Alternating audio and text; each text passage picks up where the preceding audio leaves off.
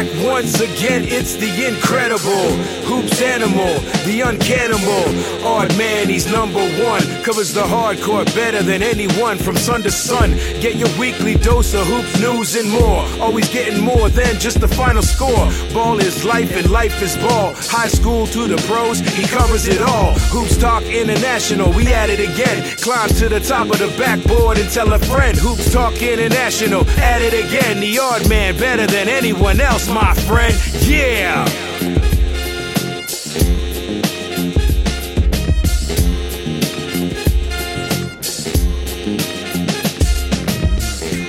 So I, I, I guess, Stephen, I mean, we, we've seen uh, a very active free agency in the N B A world. Uh, uh, certainly some names have moved around.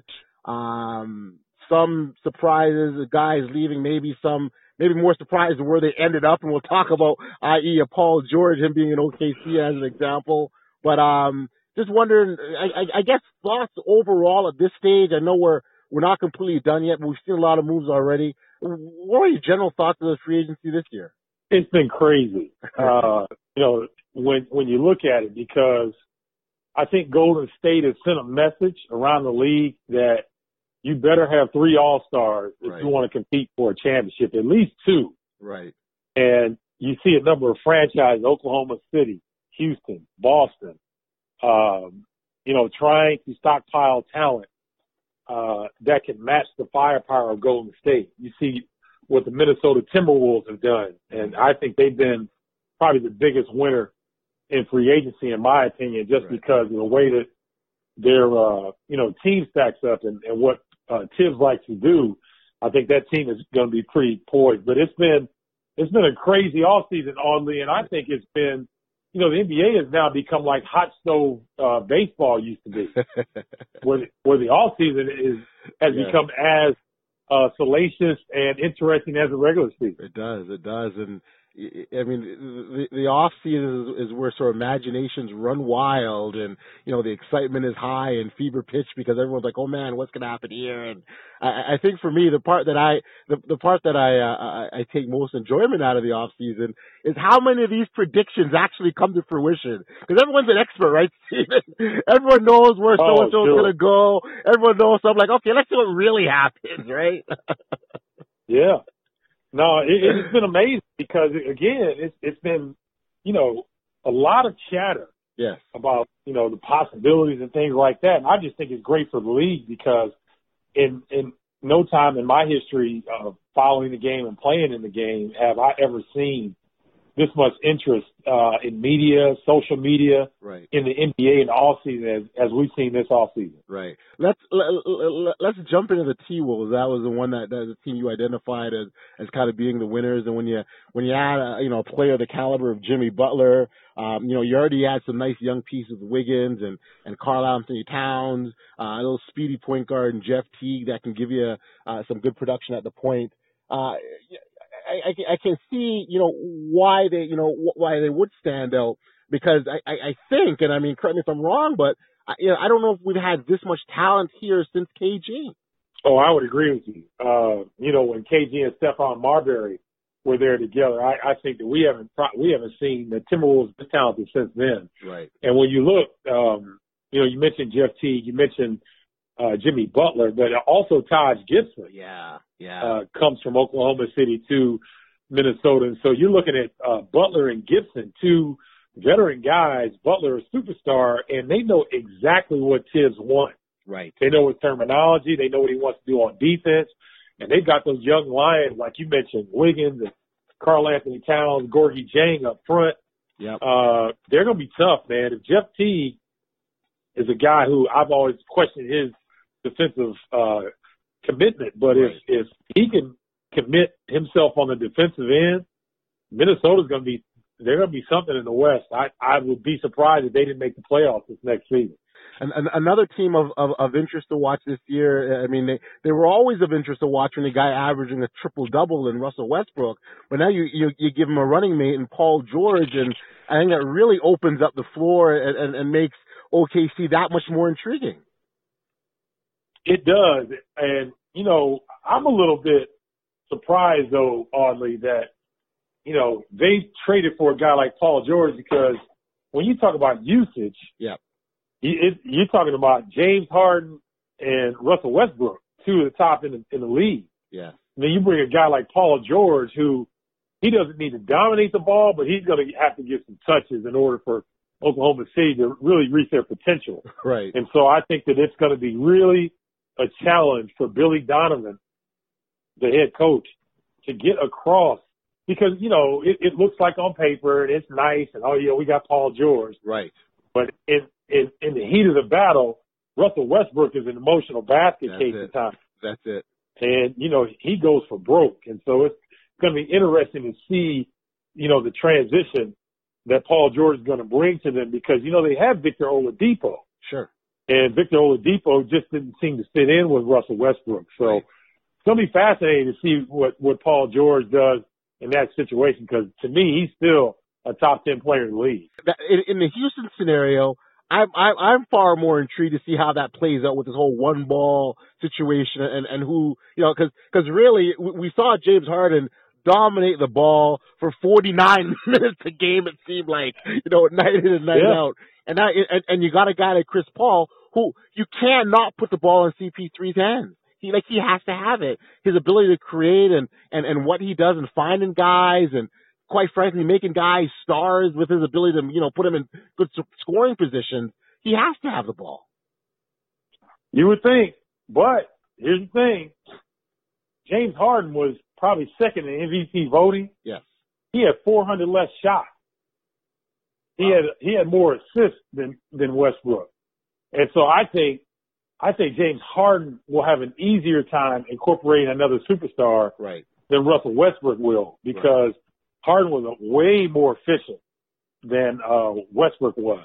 Right. And so I think that, you know, they've got this summer to kind of chop it up, yep. kind of get, get in the gym, work together. Mike D'Antonio is one of the offensive gurus in the N B A. Mm-hmm. If there's a way to do it, he'll he'll find a way to, to get those guys involved. Yeah, and, and, and they're just so smart. I mean, I, I, I really appreciated listening to uh, Chris Paul's press conference and him talking about uh, the desire to wanting, wanting to win and being alongside a guy like James Harden that wants the same thing. And and because you have that will, I tend to think that you're more open or apt to making the kind of sacrifice that needed to, make, to be made to be able to call yourself a winner. Yeah, I, I think so. Uh, but but as we know, Audley, everything sounds good in July and August. yeah. But, you know, you hit that you hit that three game losing streak when you think you shouldn't be, and that's when you get challenged. That's when we'll see what these guys are made of. But I, I, I it's going to be fascinating. Right. It's, it's, it's going to be like a chemistry class all year long. Right. Right. Trying to figure out which group of stars will it be. Boston? Will it? You know, I like what Toronto did in re- retaining their big three. Yeah. Uh, I, I, you know, they lost Corey Joseph, who I thought was a big part of uh, their bench attack. But I like what Toronto did. I like what, you know, we talked about Houston and Oklahoma City and Minnesota. I like what these teams are doing, but it's it's going to be a chemistry lab. It right. really is. Right. See, you know, who's going to be able to have the best chemistry. Right. The, the, the Knicks, I mean, unfortunately, the most that they've done is that they, you know, they signed Tim Hardaway Junior for a lot of cash, and they fired their G M and Phil Jackson, or maybe more appropriate to say they parted ways, if you will. Um, they're still trying to figure out this, you know, this Carmelo thing. They got Kristaps Porzingis, who, who's out there, who now apparently no longer is on the open market. They're not taking calls for him. Uh, are, are they a team that needed to kind of make some action in this in this free agency period, or are they are they you know one hundred percent in rebuilding mode? I just think they're one hundred percent rebuilding mode because, you know, when you when you have shifts at the top, similar to what we talked about with Cleveland yep. and David Griffin leaving, you know, uh, Phil Jackson was the architect. He tried to get the, the triangle involved. It was a it was a disaster. Uh, yep. His tenure in New York has been a disaster. It's been a soap opera. Yep. Uh, and so they're in the midst of re- total rebuild. And so I think um, they're going to try to get rid of Carmelo as best they can. Because he, one, he makes a lot of money. I think he's got fifty-four million dollars coming the next two seasons. Yep. Uh, and that, that doesn't bode well for re- rebuilding mode. And, uh, Porzingis is the guy that they want to build around, not Carmelo Anthony. So right. they've got a little bit of work left to do before the end of free agency, but it, I expect Carmelo to get traded. Right. No, I, I I think you almost have to at this stage of the game, and uh, it, it, it, it's funny. I mean, here's a guy, his, you know, his, his that trade has been speculated for pretty much the last two seasons, and it hasn't happened yet. And now that you've had that change at the top, uh, you know, I think now is prime for that move to be made. And quite frankly, the fact that he's now talking about waiving his no trade clause, which I mean, you, you put it in there for a reason, and now you're talking about the, you're being open to waiving it. You know, that's, that's got to signal something. Oh, yeah. And, you know, it's a mess out there. And, unfortunately, you know, the Knicks are a mess or the Lakers are a mess. It really hurts the league. Yeah. And so uh, you don't want to see the Knicks down as long as they've been down. And, you know, it's, it's unfortunate that they can't force James Dolan to sell the team, uh, similar to the situation that happened with the Clippers. Yes. And uh, their former owner uh, having to let go of the team. And now, you know, because of the New York is New York, man. Madison Square Garden is still the best arena in the business. Sure. So, you know, I think that when, when the Knicks are struggling, the league is not as good as it could be. Right. Good point. Good point. Good point. You know, it, it, it, you know, it's funny. You all these teams that we've talked about. Then you got a bunch of other teams that you know you, you wonder about the the what next. Like for example, the Clippers. You know, you know what do they do? Uh, you know, Indiana. You know what's their you know their game plan moving forward. Uh, you know, teams that have have have, have been at the losing end of free agency have now kind of you know have got to figure things out. So although you know you, you talk about being a, a chemistry experiment for those teams that brought on new players, then you've got these other teams that still have to figure out. A team like Philadelphia, the Sixers, you know, they still have a lot of questions in terms of that young talent and and and and, and sort of figuring things out as well. Is, is there a particular team that sort of stands out in your mind that you're you're you're most intrigued at to see what they end up doing at the, when when it's all said and done? You know, you you uh, you hit one of them, definitely the Philadelphia seventy-sixers. You know, people don't really respect J J Reddick's game, mm-hmm. but Doc Rivers told me, who's a good friend of mine, Doc Rivers said that J J Reddick plays as hard as anybody he's ever coached or seen in practice. Wow. And so he's going to push the needle, yeah. whatever team he's on. And that's a young, talented bunch of guys in Philly. Right. And if he can be that leader and those young guys listen, yep. they're going to be a feisty bunch. Mm. And they've got talent.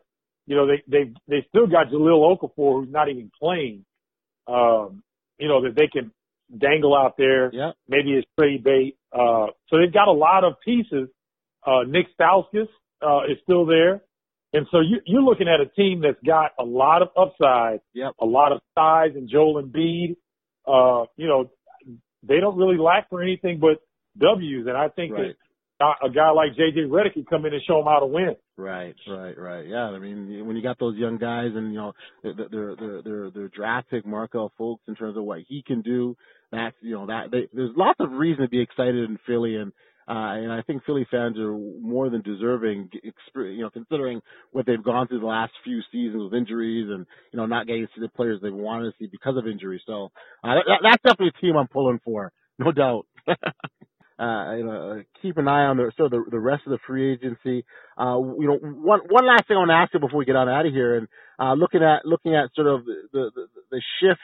You know, in, in when you talk about some of the superstars, you know, jumping ship from east to the west, uh, it seems that, uh, and, and the west has always been dominant historically over the years, but it seems like at this juncture, you know, more than any other year, that that dominance is, is, is increased tenfold.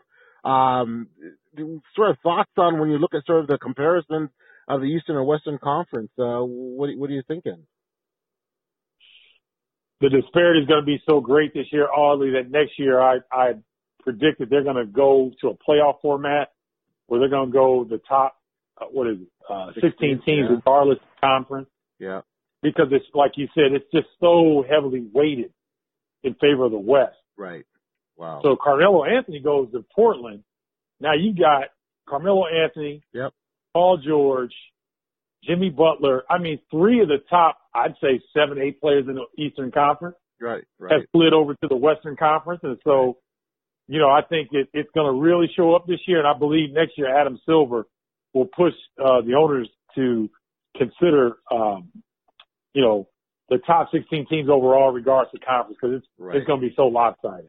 I, I appreciate you, you, you spending some time on, on the Hoops Talk Nation podcast with me, and uh, certainly appreciate the dialogue around around this twenty seventeen N B A free agency period, because uh, it absolutely was bananas. And we're we I know it's not done yet, but man, it's been it's been fascinating. It sure has, and I appreciate you having me on, man. You know, T-Dot is my favorite city, so shout out to T-Dot nice. in the house, and. Uh, yeah.